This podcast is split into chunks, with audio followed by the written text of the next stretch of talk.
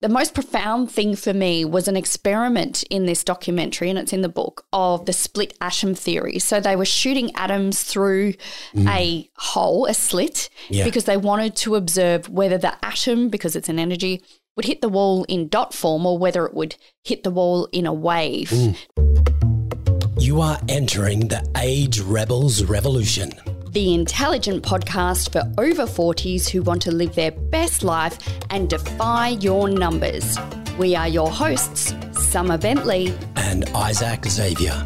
Come on in. Isaac and I are avid readers and have always loved delving into a great book. Book nerds, aren't we? Mm-hmm. We've both immersed ourselves in the paper versions of books, converted to ebooks when we travel, and you will forever hear Isaac chowing down on an audible or podcast Yeah. over breakfast. if you're one of Isaac's neighbours, you'll be a highly intelligent neighbour. Although technology has changed, our experience of books, our love for them has only ever increased. Here are our most favourite books that created the greatest impact on our lives and the reasons why. you go first. Thanks. So, I have three incredible books to share with you and a bonus book to throw in. The impact they have had on my life has been ineffable, which means unable to put it into words. Mm-hmm. It's one of my favourite words, is ineffable, word, isn't it? because Yes. it means you can't put it into words. it's like an oxymoron. a bit, isn't it? So one of them was actually a DVD, but you can buy it in a book series. And I I just want to go into the story of how this DVD slash book came into my life because it is pretty mind blowing, even when I think back on it. So at that period of my life, I was going through literally a stripping bare experience where the illusion of my life that I'd created was falling away, was cracking and crumbling and just falling away. Like in the tarot, there's that tower card. Yep. That's what it felt like. It felt like everything was just collapsing. Hmm. And it was all, it feels like walking through hell, but it's actually just the chaos that happens before you get to the level you've already upgraded to. So things must fall away in order to move into a new place, a new Yeah. order. Yeah. And it, it's an energy thing. It's not woo woo, it's measured in science. Mm. So I had been called into a meeting with some business partners that essentially I had lost faith in myself and I had joined our business with another business. They were on our back about, come and join with us, come and join with us. It's going to be huge, blah, blah, blah. So we had our first seasonal lull, which nobody warned me that was going to happen and no income coming in. So I shit myself and I I didn't back myself. I knew what to do and I didn't do it. And I took the easy road and that was join forces with people I thought knew more than me. This person decided it was a great idea to groom me as her protege. And I never wanted to be anybody's protege. I wanted to be me not a mini me of somebody else. So I felt resistance. And the moment we moved down from the city to the country to where they were, I felt sick. I had three months of migraines. So there was the first sign. Whoa. Then, after uh, six months, I think it was, might have been less, uh, I got called into a meeting with them. And because I'd made a couple of inquiries uh, about a particular project, not even decisions, just inquiries, they stripped me bare, literally tore shreds off me, sitting on the couch. Whoa. And this is just my perspective. So I'm sure their perspective was that I was probably a um, defiant teenager or whatever Yeah. their perspective is. But my entire world fell apart in that moment. And in four hours, I'd lost everything that I thought was my life. So I packed my car, packed my things, drove to my mum's, collapsed on her couch in tears, and just shock, really, of what just happened. It was like they say when you birth a baby too quickly, you could die because of the shock. Well, that's kind of how I felt. I felt like the death of my life was so acute that I didn't know how to breathe anymore. I was just trying to figure it out. So in all of that haze, I didn't lock my car and I, I fell asleep on the couch from emotional exhaustion. And I woke up the next morning and all of my stuff, including my camera, everything about my life was stolen out of my car that night. So I was like, what is going on? Like, literally, I've lost everything that I knew was my life. In a similar period of time, all my high school friends decided they didn't want to be friends with someone like me. And uh, literally everything fell away.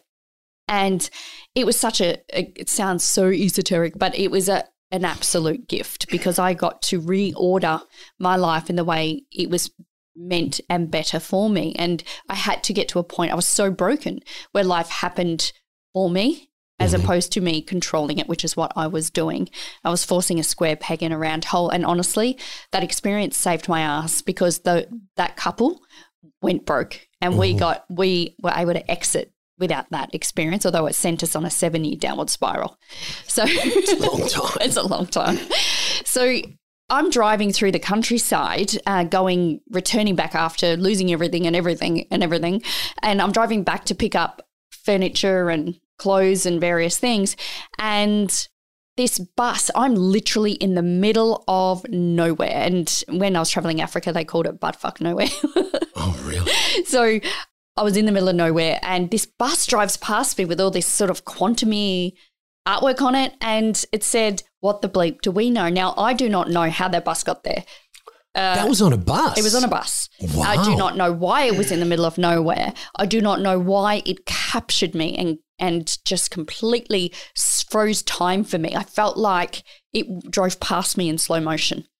Do you think it was real or it's just some I sort of apparition? Because that sounds bizarre. That I still wonder. it's, it's that book, Yeah. that movie, and on the side of a bus, and in the middle of nowhere. In literally, honestly, the best you'll get out of this little, little, little place is a bakery.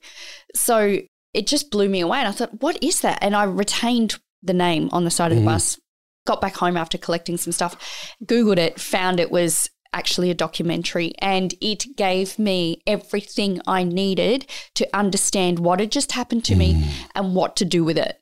And it actually set me on a really powerful path that, ironically, mm. this is many, many years later, probably over 10 years later. I'm now only just coming back to all of that in a really powerful way. So it's taken a really long time, but all of that knowledge is built up. Now, what it introduced to me was the work of Dr. Joe Dispenza, which I've mm-hmm. immersed in quite considerably, and Dr. Masaru Emoto. It the most profound thing for me was an experiment in this documentary, and it's in the book, of the split atom theory. So they were shooting atoms through hmm. a hole, a slit, Yeah. because they wanted to observe whether the atom, because it's an energy, would hit the wall in dot form or whether it would hit the wall in a wave. Hmm. Don't worry about whether you understand that or not. Particle wave, that sort of stuff. Yeah, Yes. Hmm. Uh, but what they found was the atom behaved according to the scientist expectation that was in the room. So it kept changing behavior. Yeah, amazing. And they started to link it to what the scientist was observing. So this brought me to oh my gosh, we get what we see or what we think about, what we visualize. Mm. We actually have the ability to manipulate atoms and things around us to Mm. create a type of experience, reality, Yeah. people, places, things. So I jumped down the rabbit hole of all of that. That led to me to Dr. Joe Dispenza's work because I honestly believed after all of that and after seeing Dr. Masaru Emoto's work with when you meditate and put intentions, both positive and negative, into water, what it does to the water mm, molecules, yeah. they're highly influential. Yep. It got me to understand that our thoughts have a power over the cells of our body and how they behave. So I'm going to say my first one is what the bleep do we know? Whether you want to watch it, listen to it, or read it, mm-hmm. that changed my life in a way that literally saved my life because I was feeling pretty damn low. I, I think I was as rock bottom as I've ever been in my life in at that period of time in my life. And you discovered Joe Dispenza when he was doing small talks around the world, like in Melbourne. Where was it like a town, Town hall, hall. or something? You know, way before that was like, There was like 300 people if you were lucky Yeah. in this room. yeah, And I was besotted. I'm like, I want a photo. I just knew this was a thing. And uh, I created programs and things as a result of everything I learned. hey, rate and review us, and we'll love you even more. The second book, and this is all very nerdy, but it's fascinating, was It's the Thought That Counts by a Dr. David R. Hamilton. Now, I have met him numerous times, as well as I've met Dr. Joe a few times. And this book was all about how people have literally made the decision to heal their own body, even though they were terminal. One example was a guy with liver, is it called cirrhosis. Cirrhosis. Yep. Yes. Yep. And uh, it was a, a death sentence. Mm. And he spent many, many hours visualizing. By the way, listeners, Isaac is just holding in yawns like nobody's been. No, no, I'm letting them go. Oh, yeah. These, but, but we'll talk about yawns. Um, they're truth yawns. When people start to talk the truth, and I have to explain this to them. So if ever we go out to dinner or something, I'll actually say, okay, I'm about to do probably about five, maybe even 10 big yawns. I am not tired. I'm not bored. This is just my body releasing energy and CO2. All right. Please back, continue. Back to the point. so, um, yes, it's the thought that counts was not one of his big books, but it's my favorite book because it talks about the guy with liver cirrhosis who literally spent time visualizing cleaning every single cell of his liver. And I think it was he cleaned it with a toothbrush to regenerate the cells. And many months later, he was he had his next test and his cells were 100% repaired. It's amazing. Huh? And it wasn't long after that that I had a pap smear and I was diagnosed with a severe abnormality that was getting progressively worse quite quickly. Wow. So I thought, oh my gosh, you know, my daughter was one year old and I thought, I can't die. So, and I knew that um, that kind of cancer can be quite aggressive. And it wasn't cancer yet, but it was precancerous cells. So I went away and did the same philosophy as this guy with the liver disease. And I shit you not, people are going to think I'm crazy, but I was so deep in this meditation. It's like I had a quantum moment where I felt like someone had flicked my my insides with a rubber band. It was such a flick, like an explosion in my Wow. uterus. And I woke up and burst into tears, knowing with every ounce of me that it was done, that I did it. And my um, gyno appointment was the following day, and they sprayed vinegar inside you. And it was like they sprayed so much vinegar, it was running down my butt crack and burning my butthole. What's with the vinegar? the vinegar turns uh, abnormal cells white, so they know where to laser. oh, I didn't know that. Yeah.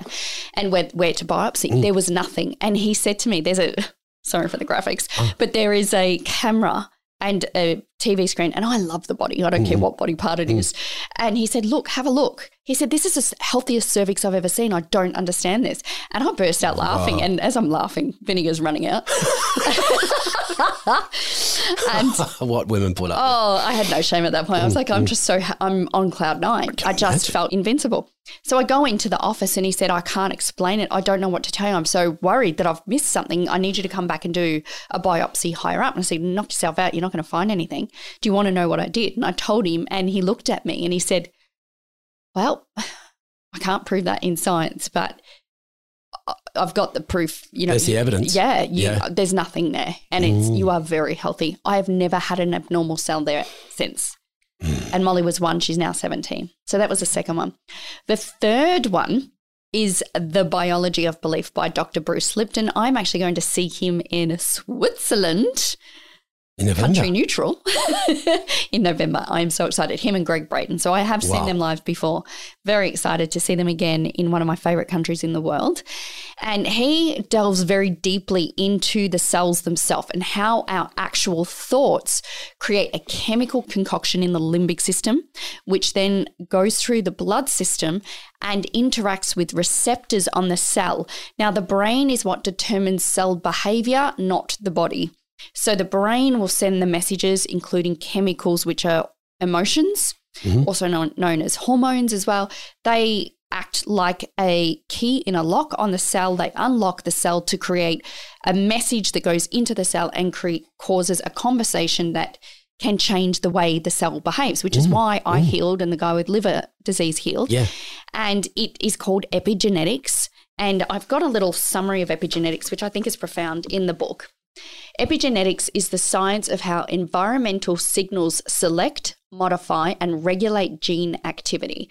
This new awareness reveals that our genes are constantly being remodeled in response to life experiences, which again emphasizes that our perceptions of life shape our biology. Mm-hmm. How profound. If Yeah. you don't have a good Yeah. perception of life, you're Yeah. probably not going to last that long with Yeah. vitality. You're not going to have the vitality. Yeah, well, they're saying in neuroscience that's the um, the genes load the gun, but the environment pulls the trigger, and Ooh. environment, as, which includes your thoughts, like what's affecting those genes. So powerful. I'm just going to read you this one bit and I'll get on to my bonus one. And then I can't wait for yours because I'm looking at your books on the the desk here, and I'm just juicing over all of the intellect that's there. So, the evolution of the limbic system provided a unique mechanism that converted the chemical communication signals into sensations that could be experienced by all of the cells in the community being in your body. Our conscious mind experiences these signals as emotions. Hmm. So, what that means is our emotions tell our cells how to behave. That, in Yeah. summary. Yeah. Which brings me to my fourth one. And I know I'm a super Mm-hmm. nerd. Okay, just bear with me.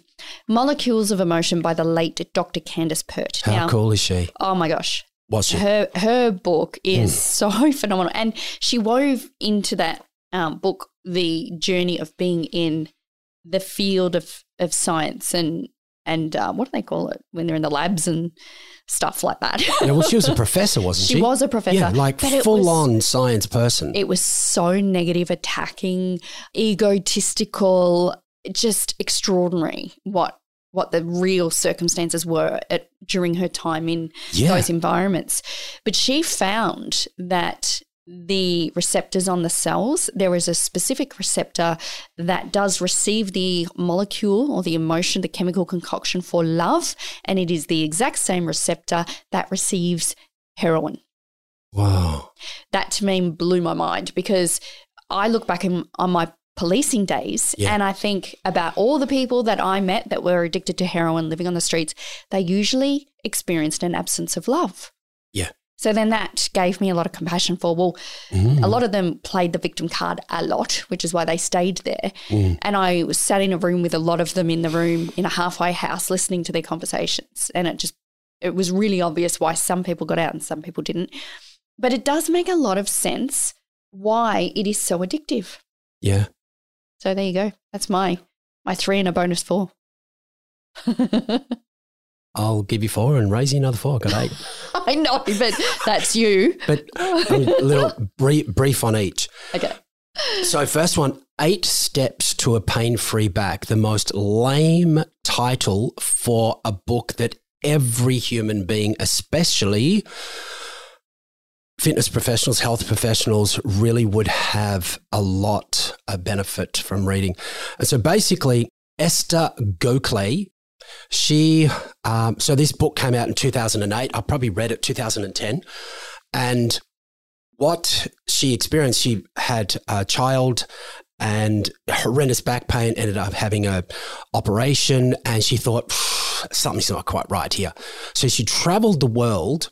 Especially, she went to this amazing institute in France that they work on very much on posture and movement.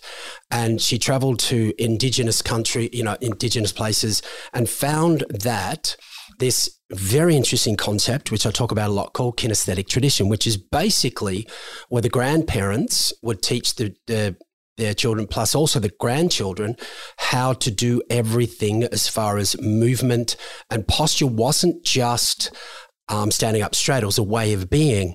So, firstly, if you're doing things that are biomechanically incorrect and you need your body to survive to fetch wood, carry water, build your house, go hunting, all of that. If you're doing things with poor mechanics, you're going to break and you won't eat, you won't survive. So it was very much about survival. And so she goes through the whole book about sitting, standing, walking. It's called glide walking. Ooh. Yeah. And so I talk about in that last podcast about rather than tense, tidy whitey or more salsa, so more grounded and more soft.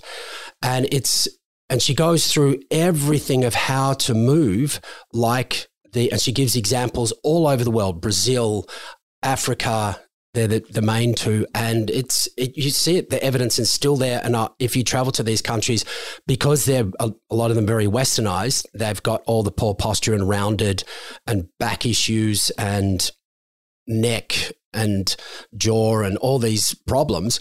But you still see the ones that are living the more village life. And I, I remember there was a client of mine, he said, Oh my God, yes, because he's in India as well.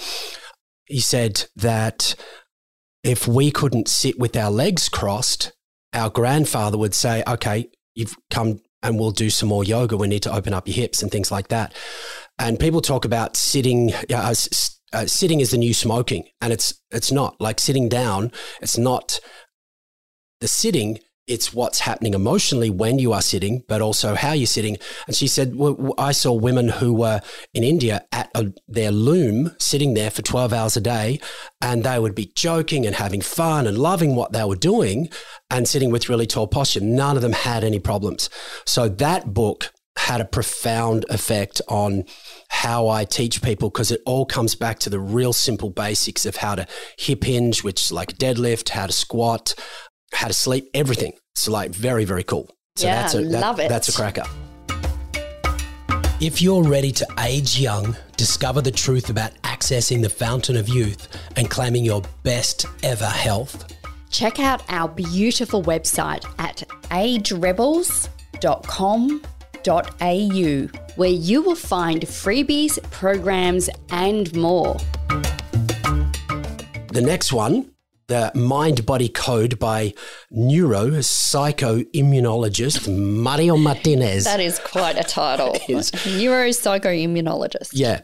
So basically, here, the the main thing I got. He has this whole like um, Bruce Lipton uh, as with the biology of belief he very much gets into and he takes you through this wonderful exercise where you can check in with your body when you make a certain statement or go back to a certain event and see where it happens in your body and you can release it. But the big thing I got from him was how he said that aging is a social construct, as in your belief in aging badly or aging well. And he interviewed a lot of centenarians, you know, people over 100. And I remember this, it, there was this one guy he, um, he interviewed and he said, um, "So what do you say when um, people ask how old you are?" And he goes, "Oh, I just say, I tell them it's none of my business." I've not heard it like that, but I like it. I think I'll take that on. it's so funny, you know. Like, "So how old are you?" It's like, "Oh God, that's none of my business." really? Why do we need to know? Yeah. Don't you think it's just a negative Ooh. association with yeah. numbers? Yeah. Yeah. And he, he gives examples all over the world where you have groups in Japan where the elders are really revered.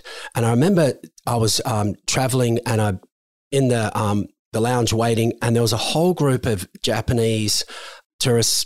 And there was probably about 20 of them, and they were all easy 60, 70. Probably two had a little bit of grey hair, and they were like little kids the way they moved, the way they talked, showing each other photos.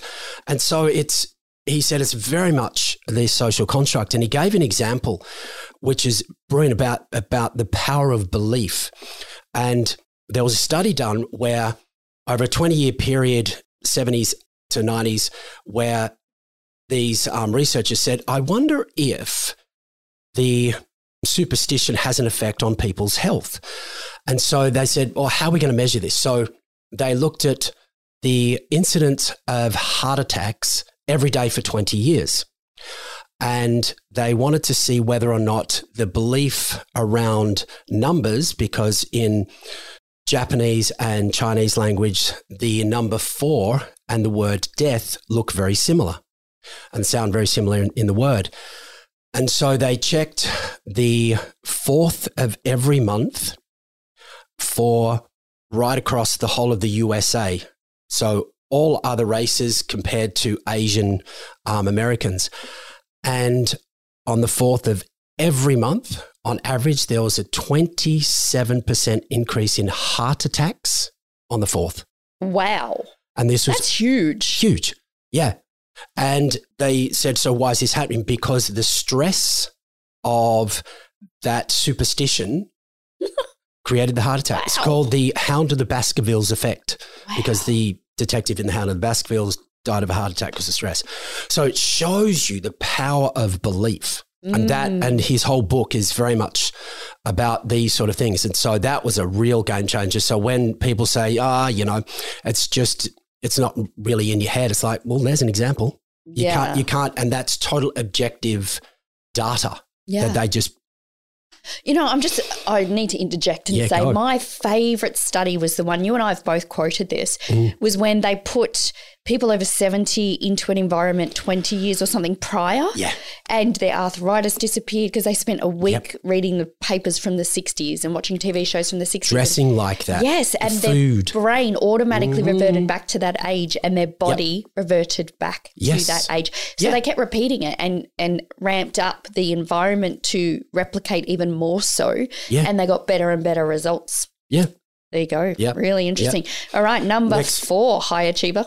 That's actually number three. Oh gosh, Okay. we, we might not get to eight. No, no. Anatomy trains Thomas Myers. So basically, he spoke all about the myofascial lines. I won't go into great detail about it. If you love knowing about the body, check this book out. It is a Bible on understanding the whole, how the body all connects to this amazing stuff called fascia. The understanding of how everything is connected in our bodies, that was an absolute game changer. I show my clients every day these lines throughout the body and how everything's totally connected. It gives them a much better picture. Because when I'm training people, I'll say to them, I want you to invite every cell in your body. You, you might be doing a bicep exercise, but I want invite every cell in your body to help your bicep move. And people are amazed. It's like, wow, I don't feel a burn in my bicep. It's like my whole body's lifting it up. It's like, yes, because that's mechanically what happens. You know, it's not just necessarily. Mm. It's like our last podcast when we were talking about doing the power of doing less. It's Yeah. you're taking spreading the load across the body, and I know you taught me Mm. that philosophy.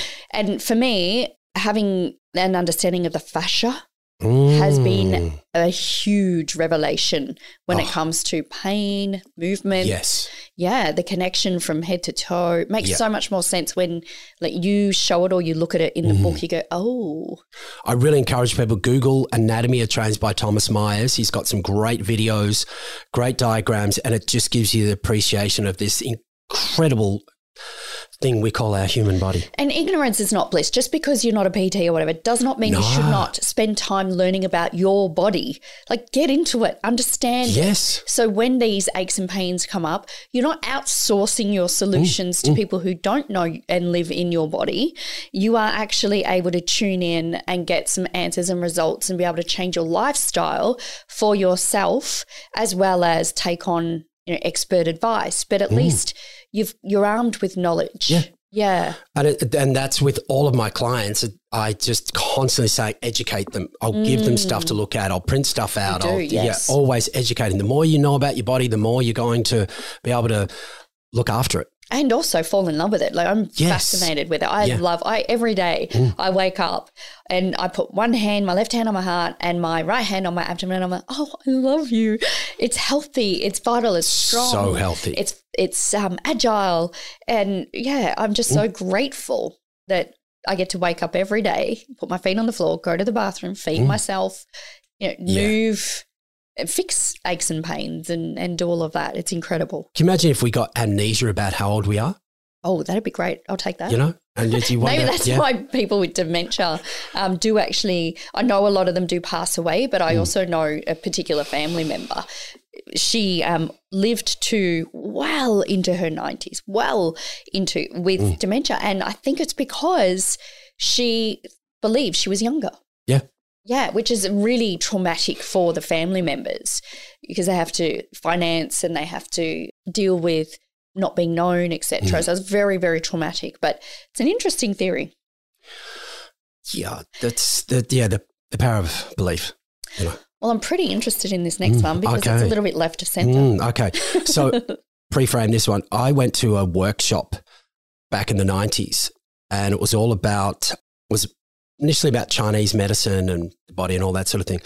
And he quoted this book, and it's called The Taoist, spelled T-A-O, Taoist Secrets of Love: Cultivating Male Sexual Energy by Mantak Chia. Mm. So essentially, what this this book teaches you is that we have this incredible energy in our genital area, the whole reproductive area that creates life. There's nothing more powerful than that if it's going to create a life. And with guys, because especially from the moment you hit puberty, it's you just have this energy that's always wanting to procreate. And any guy can tell you the frustration, the embarrassment where you'd be sitting in class for no reason, you get an erection, you're like, oh, really, again? Bloody Oh hell. my gosh, I can't imagine. you know, and, and, and Billy Connolly spoke about once. He just said, I wish we could sort of bank them because we fucking need it now, you know. I want them back. That's so brilliant. Just- But God forbid we'd have a whole bunch of more, even more horny old men. I don't know that we want that. I just remember him saying, Pamela, quick, before it goes down. anyway, I digress. So, what this is about, it's about using the pelvic floor muscles to be able to draw the energy out of your groin and put it up into your body. Now, two really good benefits of this. One, that when you are feeling like, oh my God, and especially you can imagine when you work in a gym and there's half naked women, because now they, for some reason, women don't wear much clothes in the gym. It's quite bizarre. Yeah, and they wear nude color clothing. I'm still wrapping my head Yeah. around that one. And so you can get it. It's they've actually done studies where they actually watch. They'll show men pictures of women in in lingerie, and all of a sudden, their whole system goes into this procreation mode. It's not just some esoteric concept. So you want to be. A, it's a, it's a thing that men you don't have. It's not your fault that it happens to you, but you got to take responsibility to be out. You want don't want to be feeling like that. So draw the energy. So you draw it up, out, right up your spinal cord into your brain. You can spread it to your body. I've been doing this since I was 24. Now, like all day, you know, like every hour, I'll just draw all of that energy up and I can make, you, you know, you, you're getting it when you get this tingle up your spine. You can get it right out to every, like to your fingers and your toes. And the other benefit is men listening and women who want their men to last better and have a better experience in the bedroom. When you get to that point of orgasm, you stop. Like you get to about, say, when you first start, you stop at about a six out of 10 before you're about to lose it. And you stop and you draw that energy out of your pelvis and into your body. And not only does it help you last longer, because it's not about lasting longer, but you want to have a better experience. And women doesn't want to be, it's like, that was it? Okay. And it's r- just before your opportunity comes along. Yes. Um, Oh. Yep. So that and that was an absolute game changer for that that area of my life. But also, what it does is the the secrets of being able to exchange energies. So you give the woman your yang energy, and and sh- and you can take on her yin, and vice versa, and it makes the whole lovemaking this incredible event rather than just being physical and just being friction. So it's a way of really deepening your relationship. Yeah, um, I in that area. love, I love that. That And one is an absolute great. And he's got uh, also the exact same book for women. He does, yes, which I have read, and there are some really powerful practices with the ovaries, etc., bringing energy into those. Yeah. Which uh, can you have to be sitting in a certain position because it is so potent. Yes. Um, but uh, so what you're saying is, um, I need to talk to Dave and tell him that pick and shovel, pick and shovel, pick and shovel is not the answer. That's what he says. What's pick and shovel? St- stops him from going too soon. He's Oh. going to kill me for saying that. pick and shovel, pick and shovel, pick and shovel. Oh, yes. I don't you- know what that is. No, so that's distracting. Yeah, yeah, yeah. So you distract yourself. No, what you want to do is consciously draw it up. I'll let in the book. Yeah. I'll let in the book. He doesn't read. That's okay. when I'm training him, I'll read it Can, chapters. yes, can you please do that?